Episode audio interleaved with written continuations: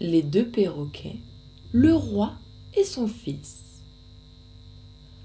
Deux perroquets, l'un père et l'autre fils, du rôle d'un roi faisaient leur ordinaire. Deux demi-lieues, l'un fils et l'autre père, de ces oiseaux faisaient leurs favoris. Là je liais une amitié sincère entre ces gens. Les deux pères s'aimaient, les deux enfants, malgré leur cœur frivole, l'un avec l'autre aussi s'accoutumaient, nourris ensemble et compagnons d'école c'était beaucoup d'honneur au jeune perroquet, car l'enfant était prince et son père monarque. Par le tempérament que lui donna la parque, il aimait les oiseaux. Un moineau fort coquet et le plus amoureux de toute la province faisait aussi sa part des délices du prince. Ces deux rivaux un jour ensemble se jouant, comme il arrive aux jeunes gens, le jeu devint une querelle. Le passereau, peu circonspect, s'attira de tels coups de bec que, demi-mort et traînant l'aile, on crut qu'il n'en pourrait guérir.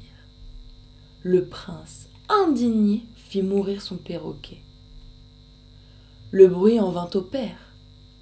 L'infortuné vieillard crie et se désespère. Le tout en vain. Ses cris sont superflus.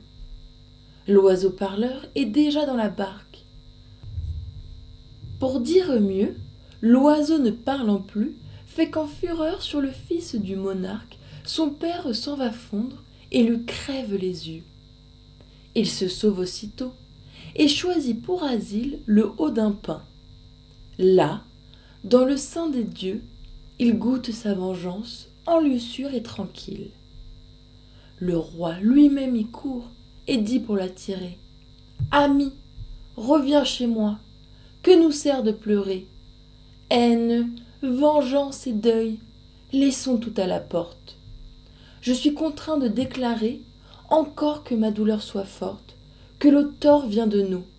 Mon fils fut l'agresseur. Mon fils. Non, c'est le sort qui du coup est l'auteur.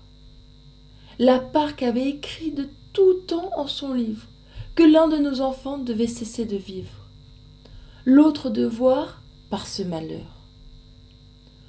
Consolons-nous tous deux et reviens dans ta cage. Le perroquet dit Sire roi, crois-tu qu'après un tel outrage, je me dois fier à toi Tu m'allègues le sort. Prétends-tu, par ta foi, me leurrer de la pas d'un profane langage? Mais que la Providence, ou bien que le destin règle les affaires du monde. Il est écrit là-haut qu'au fait de ce pain, ou dans quelque forêt profonde, j'achèverai mes jours, loin du fatal objet, qui doit être un juste sujet de haine et de fureur.